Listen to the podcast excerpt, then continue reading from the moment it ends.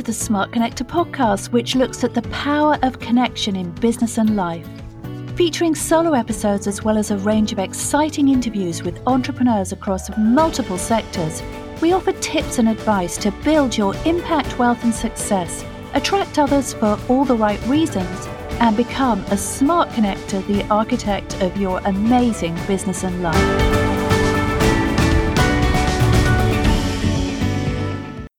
Welcome to the Smart Connector podcast. I have a very exciting guest for you today, Oscar Torres. Welcome, Oscar. Thank you, Jane. Thank you for having me. So, Oscar is the founder and director of one of the leading executive education programs in the world, where CEOs and founders come to master their challenges around change management, transform their companies and improve their businesses for a sustainable and prosperous future. And his program is consistently ranked by the Financial Times as number four in the world, which is a massive achievement. So he's an expert in B2B, business to business.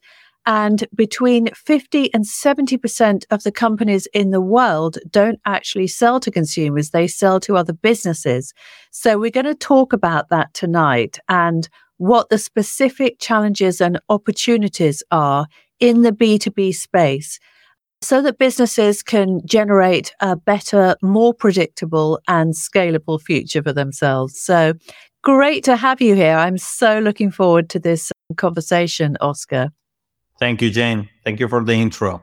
Yeah. And you're in Barcelona, aren't you? Yes. Yeah. I'm based in Barcelona. Yes. Beautiful, beautiful city. Thank you. yeah. you. Okay. So let's get into it, Oscar. I think before we actually start talking about B2B and the challenges and the opportunities of B2B, tell us a little bit about yourself. Yeah. I'm an engineer. Then I was a bunch of years in the in the industry I was even an expat in China for a while. Then I moved to the software business. I'm still in the software business because even I'm lecturing at ESADE Business School. I'm just a practitioner, so a professional, which is uh, teaching.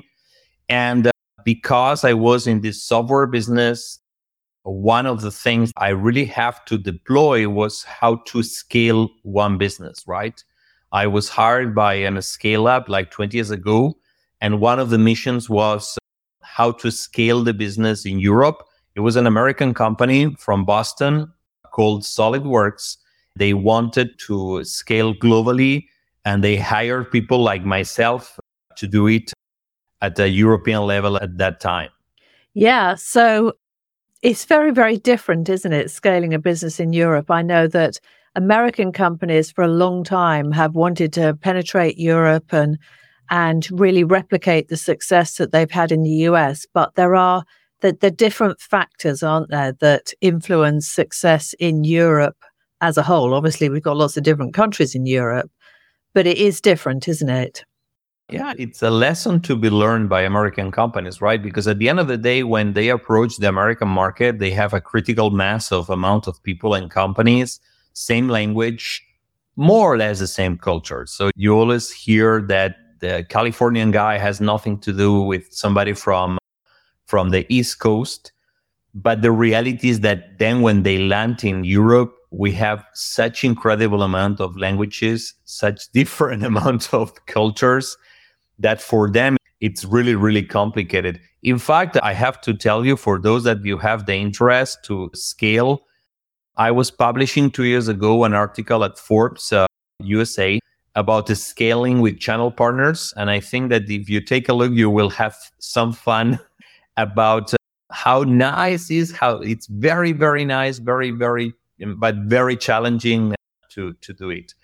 I think it's, uh, in some ways, is the only way to do it eh? because something working in the States doesn't mean that it's going to work in France or in Germany or in Holland or in Spain, right? So it really requires some knowledge on how to how to do it uh, country by country and what is the right approach. In my case, the approach was through channel partners, looking for partners that they were local, they understand, they they they, they were really understanding the local flavor Yeah. And they were able to really represent you, your strategy and your and your company. So it's a very interesting topic.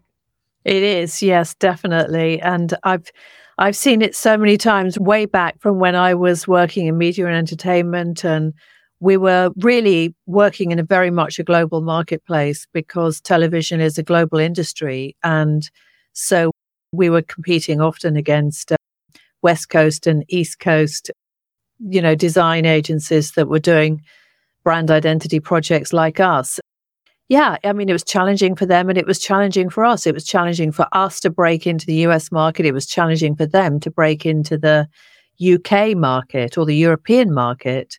And I see that today. My daughter's working for a tech company, a US tech company, and they're expanding into Europe. And, you know, the challenges never go away. It is complex, interesting, but complex for sure.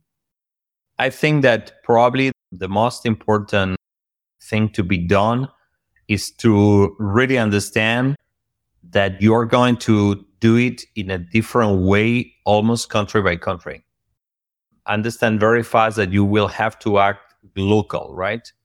And and if you have a country manager in France or in Italy or in Germany, this person has to represent your company, but it, it has to become your eyes and your ears to really be able to translate not just the language but as well the the way you do things at the local level if not is going to be really really hard to to expand it was interesting jane because I, even at, at that time i'm very proud about the job done translating the strategy but at the same time culture and go to market uh, approach was the same across across the countries. Mm-hmm. so same same but with a little translation to the local flavor yeah, yeah.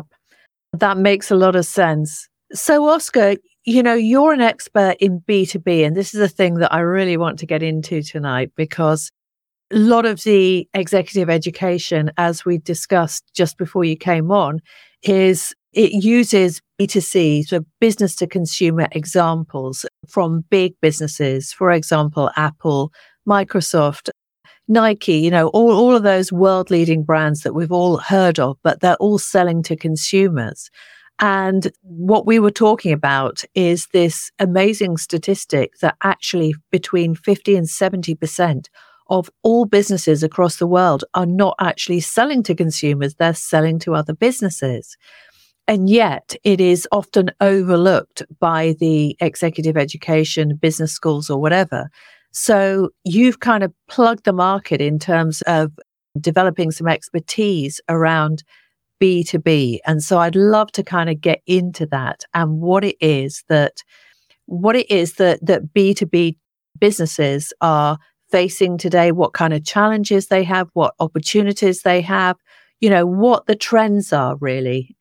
I think uh, just connecting w- to what you said, I think that one of the challenges that B2B CEOs and B2B executives have is their mindset. They are highly educated on B2C and they uh-huh. are doing they are doing B2B. I take my own example. I did engineering and after I went through my executive education program, 90% of the cases we discussed in the, in that business school, they were B2C. Mm-hmm. 90%. And uh, my life was B2B. We were selling software to executives that they were taking the risk to trust us, our solution, and our company. And uh, from, I would say, education point of view, I was naked. I was not really ready to adapt my processes, my people, my data to to what it was really needed for the B2B relationship. I always talk about B2B relationships. When you have a company having a relationship with another company, your process, your people, whatever you are measuring has to be adapted to this fact. And uh, in general, this is not the case. As at, at the end of the day, an executive is somebody that is building a system that is able to produce value and it's able through building an organization that creates this value, right? if the executive on top of this company doesn't have the right concepts in mind, probably the company will be built in a way that doesn't really deliver the value we need for the companies we serve, right? Well, absolutely. And your work in your program, you work with founders and chief executives and people who are really spearheading the leadership of those companies. And of course, what happens at the top gets filtered down. So, how do you actually change their mindset around, you know, the round B2B and, and how to behave in a B2B marketplace? Uh, first of all, I, I try to make them reflect what are the key differences between B2B and B2C. Mm-hmm. One of the key differences for me, and you will smile, is the fact that when you buy an iPhone, it's your own money. But yeah. when an executive buys an ERP, a CRM, an expensive machine, this executive is doing with the company's money. Yeah. And the fact that they do it with company's money, it makes that they are not buying a product.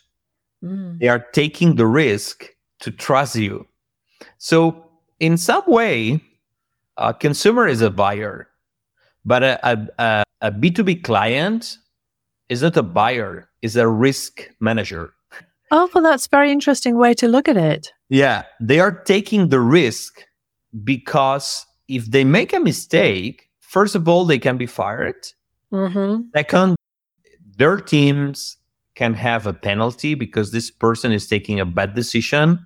Mm-hmm. This is going to be costly for the company. Yeah. this is going to have big implications. So yeah. look look at that, Jane, right? It's a very tiny detail, right? Because they pay with companies' money, they are not buying a product, they are doing risk management to decide if they trust or they don't trust your solution, your company, and whoever is facing from the other side, right? And then you could say, okay, Oscar, how this affects to a B2B CEO? It's a, there is a big implications because the first thing that our attendees they think about is, oh my God, do I have the right seller? Do I really position my solution for the people to feel that they can trust our solution? do I really do the right marketing to position my company for this risk taker? Believe that they can trust my company. So, yes, with the first concept, they start thinking, okay, it's not that clear that neither my people, my company, or my solution, they are really aligned to B2B. These three elements I just described is something I, I named years ago, like the B2B mix uh-huh. I'm sure I'm sure you heard about the marketing mix, right? From yeah. Product yeah. price place promotion. It yeah, doesn't yeah. work. It doesn't work in B2B. Yeah. The product is not that important. It's going to be the solution. The price is not going to be important. What is going to be very important is the value. It can yeah. be very expensive or very cheap depending on if we are providing value or not. The the place in B2B, we don't need a place. We are going to meet you in your office if it's mm. needed. And the promotion, who cares about promotion in B2B? If I cannot justify that this brings value, you can give me the best promotion in the world. I'm not going to take the risk to work with you. So yeah. when I was when I was in my 30s, now I'm in my 50s, and I was working for this this uh, scale up. I was sitting down there listening to my professors talking to me about Kotler and the traditional marketing B2C products product price, place promotion. And I was thinking, this doesn't work for me. It doesn't work for my daily challenges. What really works for me, and this is where I, I create my own mix, which I call the B2B mix the yeah. solution, the company, and the people. These are the real three elements that if you are a CEO in a B2B company, you need to be absolutely sure that your solution brings enough trust to the decision maker, your company brings enough trust, and the tricky point is your people really brings trust over the table. Okay. So that's this is one of the two first concepts I bring over the table when we kick off the program, and uh, and it's funny to see how the faces they change a little bit because you can listen the brain of the people, right? Like they start thinking, "Oh my god!" So I'm not that sure that we have this trust generation really under control in a systematic way. And systematic is an important word. I'm an engineer, you know. I'm far, far to an artistic approach to anything. I like process, I like data, I like a method behind because every time you apply process and method and data, you will become predictable. And this is the previous step to become scalable. Okay. So it's that's the other thing that rings many bells in the in the in the mind of B2B CEOs, right? Some people comes to you say, Oscar, what are your advices to scale, right? And my comment is always the same, right? You never never try to scale something if it's not still predictable. Because if mm-hmm. you if you scale something which is not predictable, you will scale something bad. So first step is really to try to scale something when you are absolutely sure that your business is predictable. And then you can imagine Jane the next question. So how, how I make my business predictable, right? Yeah, I mean, look, I'm hanging on your every word because so much of it rings true. So, yeah, okay, go on then. How do you make the business predictable? This comes like the second or the third concept, which is, and this is a little bit strange concept, right? But I always make them reflect. Do you approach to your clients when they already know that they have a problem? Or are you the one making and helping the client realize they have a problem? Uh-huh. Because because if you are the one that if you you means your company, Mr. B2B CEO, right? If your seller, your pre-sales guy, your uh, business consultant, whoever has relationship with the client or is part of the relationship, is helping to your client to realize they have a problem that they didn't know that they have it okay? When when you don't know that you don't know right? This yeah. is the perfect moment. When you are approaching somebody that they don't know that they don't know what happens from a finance point of view is you multiply by 10 right? Your success rate when you are reacting for a request for proposal your success rate is going to be like like 5 to 7%. When your organization is the one that is helping to your client to realize that they have a problem that they didn't know, you multiply by 10 your chances. So then you already have another concept, which is BPS, better, predictable, and scalable. If you want to be scalable, you need to be predictable first. And, oh, to, be, uh, and to be predictable, yeah. And to be predictable, the first step is you don't tr- you don't have to try to sell more. You have to try to do better business. And to do better business you need to reflect if you are too late in the relationship. If you are too late in the relationship you are always playing at the 5% success rate. Okay? And and when i'm just sharing that with these ceos you see that the, their faces they are cha- they are just changing because then i say okay so are you selling to those companies when they already realize the problem? Or are you helping to them to realize that they have a problem? Guess what is the answer? 90% of them they're telling you we have a good business. EBITDA is good but it's true. We work too hard we work too hard we we we manage 100 deals to get 5 and this is too much work so that's the other point, right? Are you doing a better business?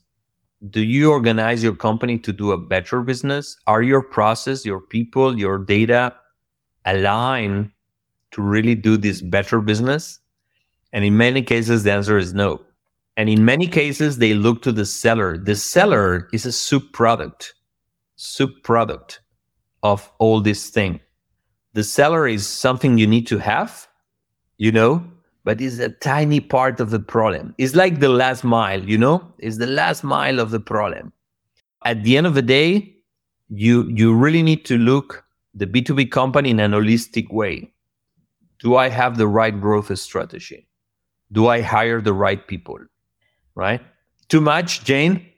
No, I mean, look, look, everything that you've been saying has been setting off fireworks in my brain, which is what always happens when I get a like really fascinating guest like you. So, the thing that I'm interested in to explore a little bit further is something that I literally had no, I'd not even thought about before because, you know, obviously I've had a lot of sales training. We talk about people being problem aware. Well, obviously not problem aware, but problem aware, solution aware, and then product aware and all, all these kind of different levels of awareness.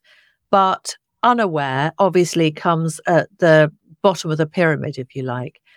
And I think what you're saying is that, correct me if I'm wrong, that when you are selling to an audience that is unaware, and you actually educate them to make them understand that there is a problem, then the conversion rates are much higher than if you're selling to an audience that is solution or product aware or solution aware, right? That is fascinating. Yeah, it's 10 times higher. But you have this you have yeah. this situation around very close to you. Compare a doctor and a pharmacist.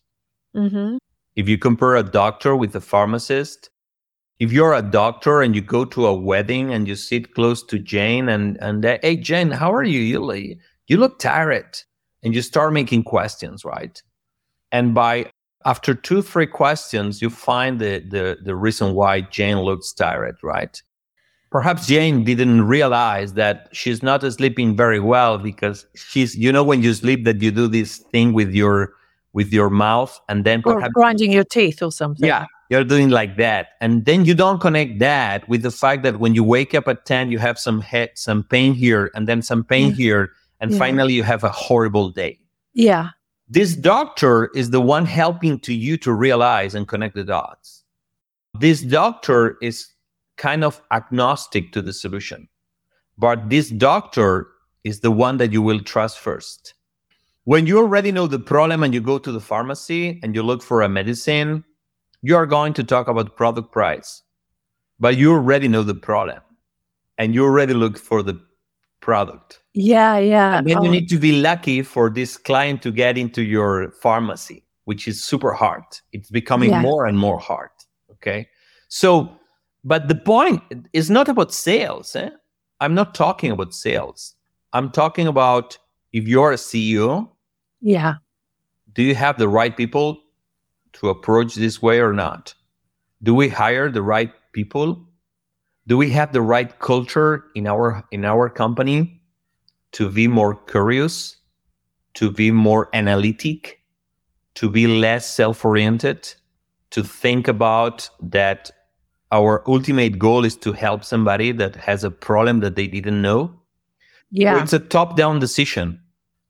I don't yeah. care I don't I almost don't care about sales, sales training or sales methodology. This is the last mile.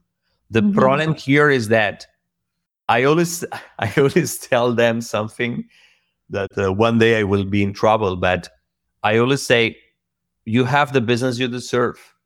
Yeah. And, and you have the beat that you deserve. And you have the sellers you deserve. so you don't yeah, if you don't like your business, you need to reflect internally. You don't don't blame on on the market or on the geopolitical situation or on the COVID. COVID is for everybody. Geopolitics is for everybody.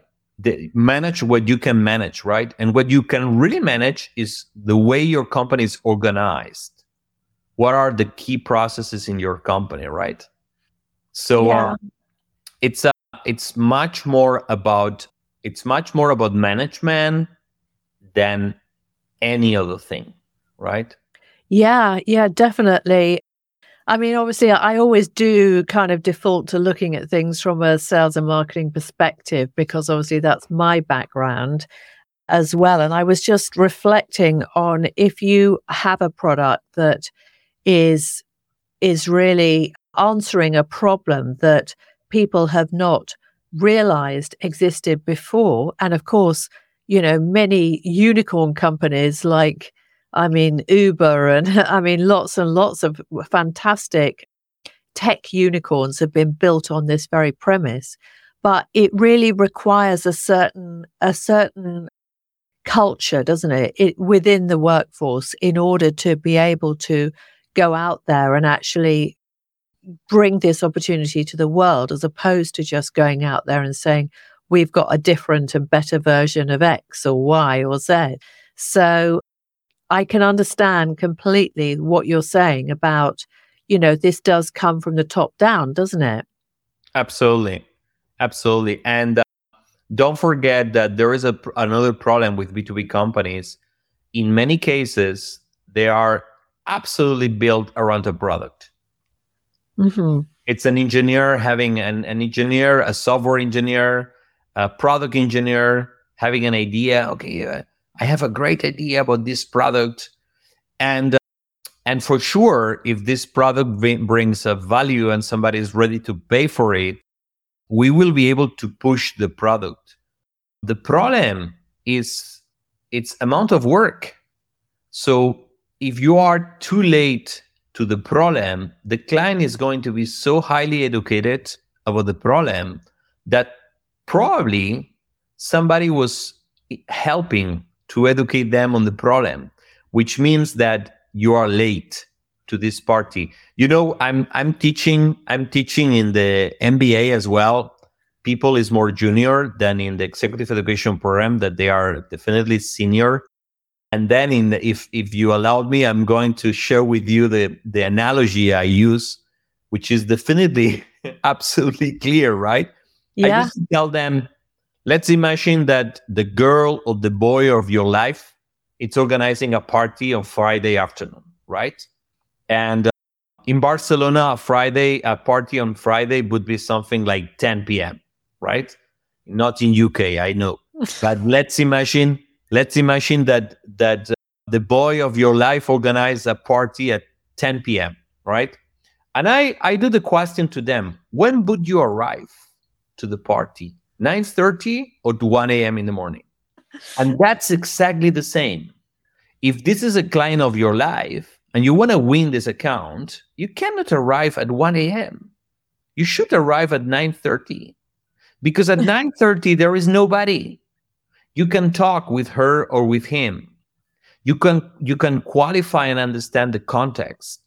You can understand what is important for this person. You can influence the environment.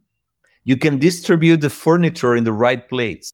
And if you are very good dancing tango then you will be able to influence the playlist and you know jane what is going to be the music at 1 a.m when competitions arrive to the party tango uh-huh. and, they, and they will arrive to the party with their with their salsa shoes and they will not be able to dance your music because you have been there so early in the party that the the the the, the you already won three years ago three hours ago. So it's a little bit the same. The, here the reflection for those ceos is are we always late in the relationship I never talk about sales process. Yeah. For me, sales process is like that.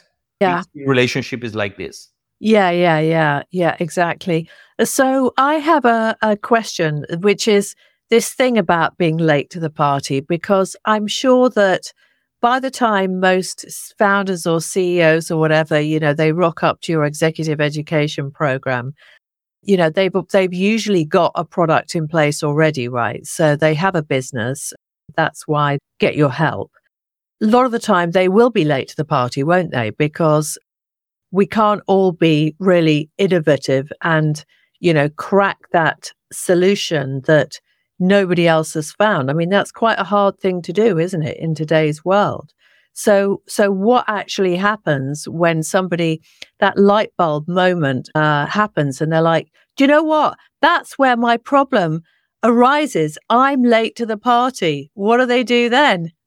I think that uh, first thing they have to do a due diligence about their teams facing the client. Okay, who is facing my client? If it's a software business you are going to and, and if you're selling something let's say not complex but uh, something that requires some understanding from both sides it's easy that you will have a pre-sales guy, a business consultant, an account executive. Okay. So first thing that I recommend to them is analyze whoever is facing with the client and deep dive how they behave in front of the client. Mm-hmm. Okay.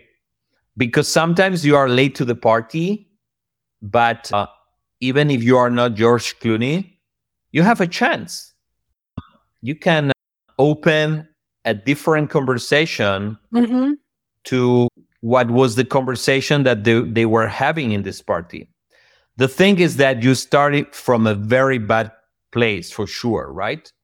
I think you were you were talking about the product. It's funny because yesterday I did a keynote and I had a research and development director from a company based in Colombia in the chocolate business. Mm.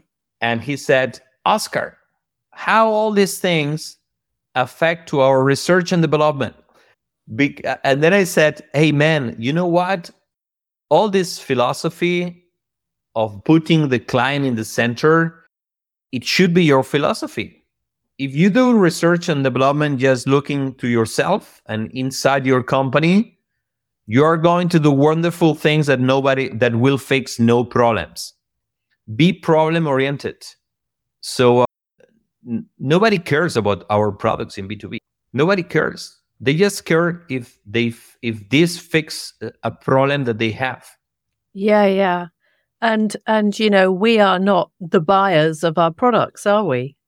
Absolutely, yeah, of course. And but this happens many times, eh? and I think in many cases it's because I had a boss that used to say, "Never fall in love, never fall in love with your own ideas." Right? Mm-hmm. It's the beginning of the end. Yeah. So it's a little bit the same for the product. It's great. You you you know the other day it was funny because I had I have I had a good friend. She's a she.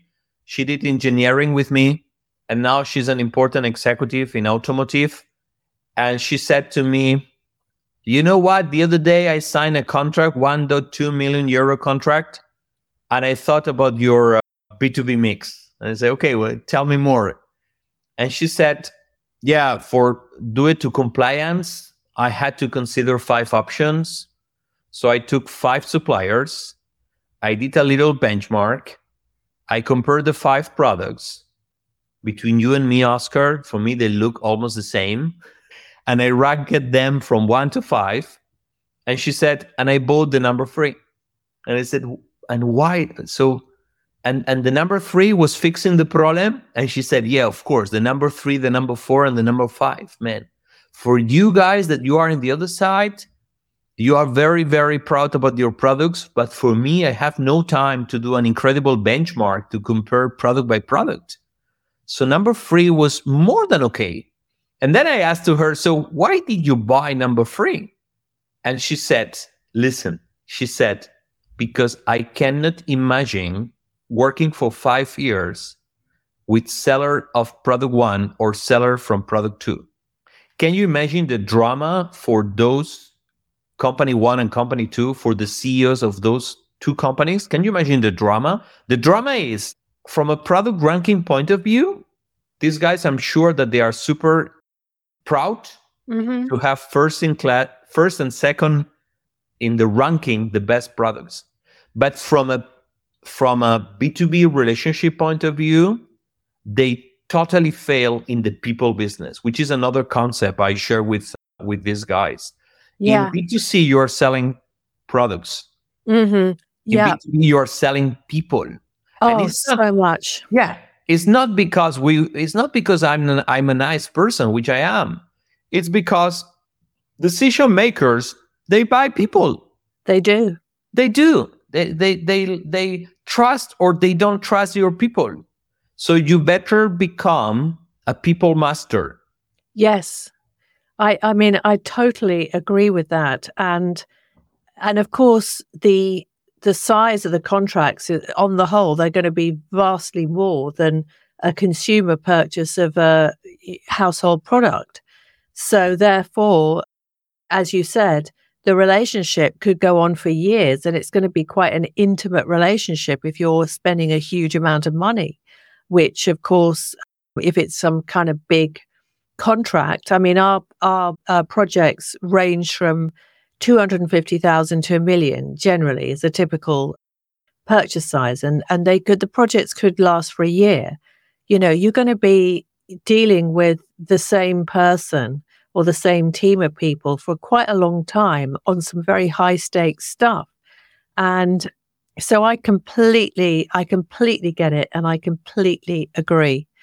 Really, really important and powerful, isn't it? That trust in those relationships. At the end makes sense because you know how long it how long it takes to sell a car is 40 minutes. Uh-huh. And uh, if you're selling a fleet to a company, it could be 4 months. Yeah. Well, so that in, makes sense. In 40 minutes, you don't care about the seller. No. Yeah. In four months, and then four years of ownership of this uh, contract, you care about the seller. You care about the seller. You care about the post sale service. You care about the accounting department. Is this these guys are nice or not when they claim because we didn't pay the last the last invoice? You care about the company itself. So this mm. is why in B2B, you cannot tell to the client, no, no, stay with the product, don't interact with my people. Yeah. That they'd find that kind of strange, wouldn't they? absolutely. Absolutely. Yeah. It's just so so fascinating. I, I'm really, I'm really, really loving this conversation. There's so many kind of nuggets there. So, Oscar, tell us what kind of industries do your, you know, do do your people kind of come from when they when they join your it's uh, a zoo. program? It's a zoo. Yeah. It's a. I mean, any kind of industry, but any kind of industry, any size of industry. It was funny because in the two two editions ago, we had the CEO of a one billion company mm-hmm. sitting down close to the CEO of a startup that they were less than 300k. Yeah. But they have the same problems. Yes. They they have they have the same problems. They they need to reflect on how to organize their their company for better predictable and scalable business. They need to reflect if their culture is the best one to be valued by the client. The only difference is that when you have a when you have a startup, it's easy to fix it. You have time, you have flexibility, you have freedom, you don't have budget, but but it's easy to fix it. And when you have a 1 billion company, then it's then you have more resource, but then it's uh, what is going to really really really, really be hard. And this is the other topic you were mentioning at the beginning is change management. Mm-hmm. That's the main main main concern when people it's leaving the program in many cases i remember one guy telling to me like at the end it's it's quite short it's 40 hours right and one of the last sessions this guy approached to me and the guy said to me oscar you know what i'm i'm very happy and i'm very unhappy oh really and I said to the guy, okay, I'm, I'm concerned because at the end of the day, you're my client. So why you're so unhappy? And the guy said, because I've been working wrongly for the last 20 years. And I said, hey, mm-hmm. come on, John, eh, man, you have a 5 million euro company, 20% EBITDA.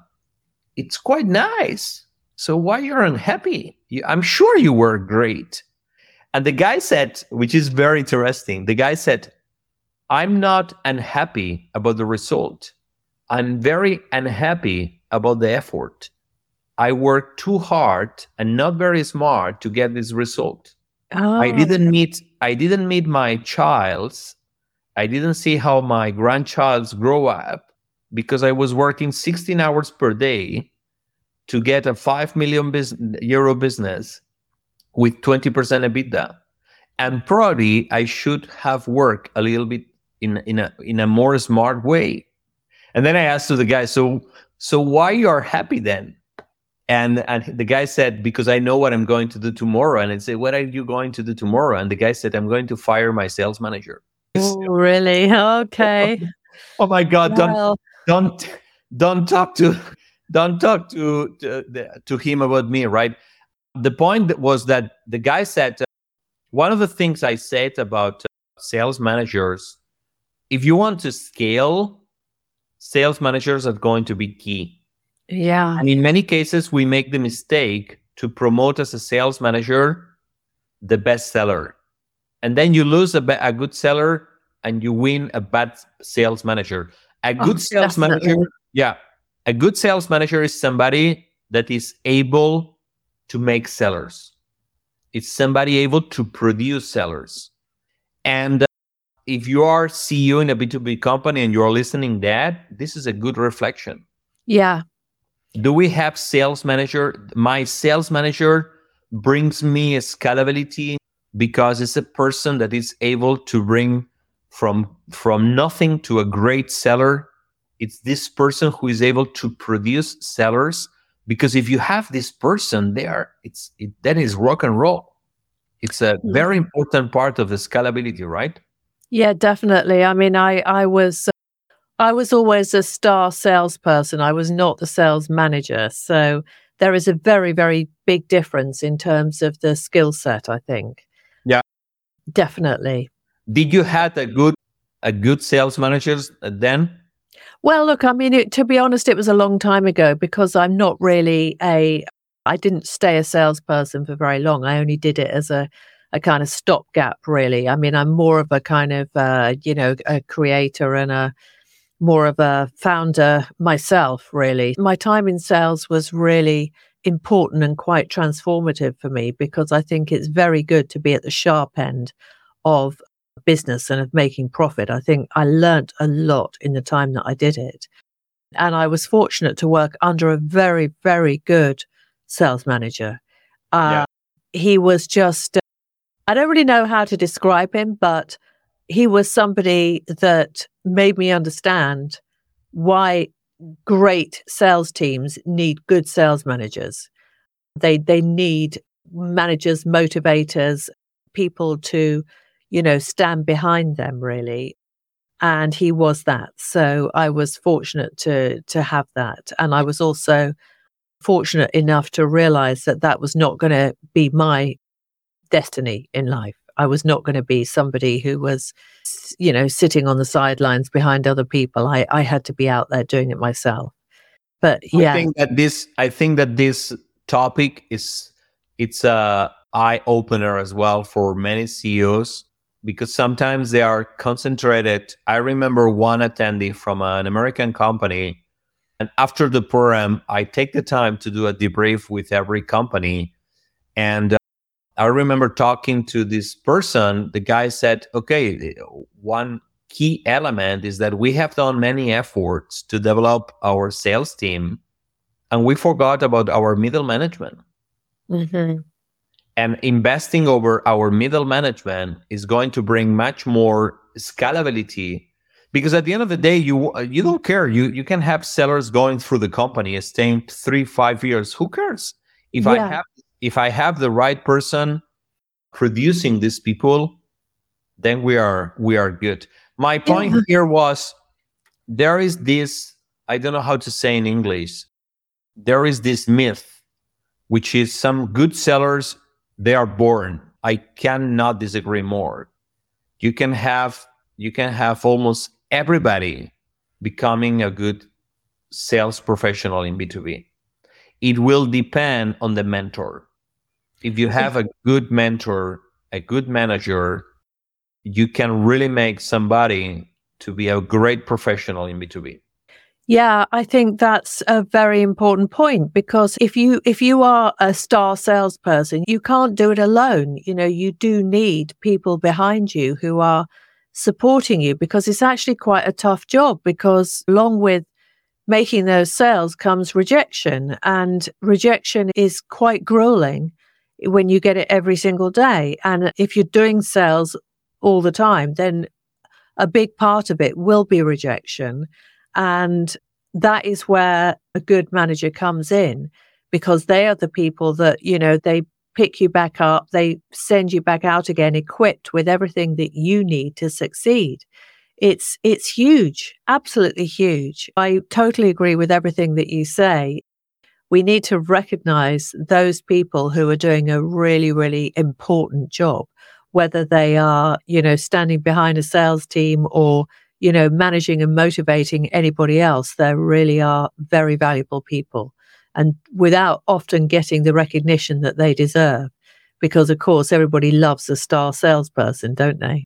Absolutely. You know, the other point where uh, CEOs, when when they uh, start reflecting how to transform their B2B companies to achieve this better, predictable, and scalable business, yeah, uh, it's uh, HR department or uh-huh.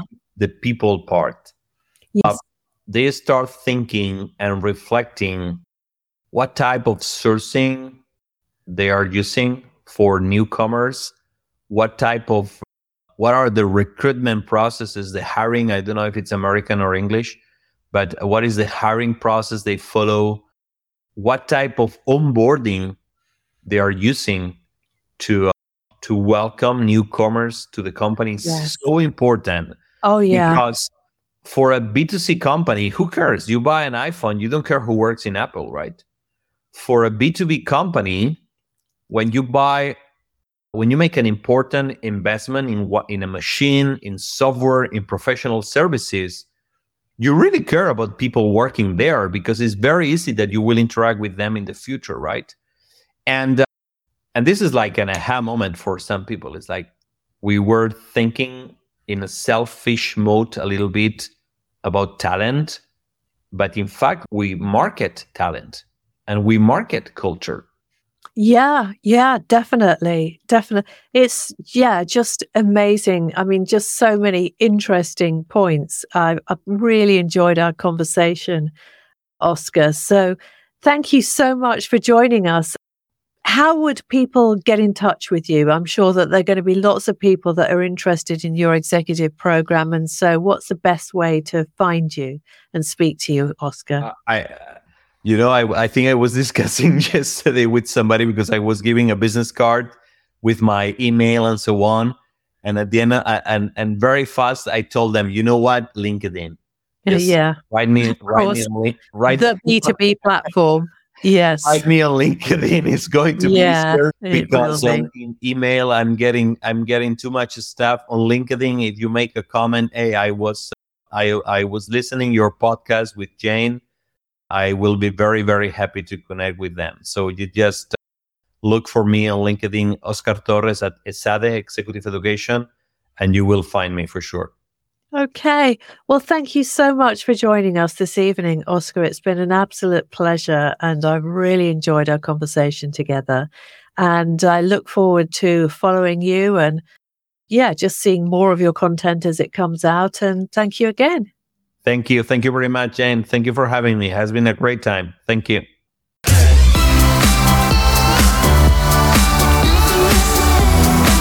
Thanks for listening in. If you enjoyed this episode, please subscribe to, rate, and review my podcast, as it will help me bring the power of connection to the world. I work one to one to help entrepreneurs ignite the power of authentic connection in their businesses and lives. I also help them accelerate their results through attracting and converting more of their ideal clients. And if this is something you'd like to do too, why not head on over to www.idealclientsuccess.com slash masterclass and I'll show you how.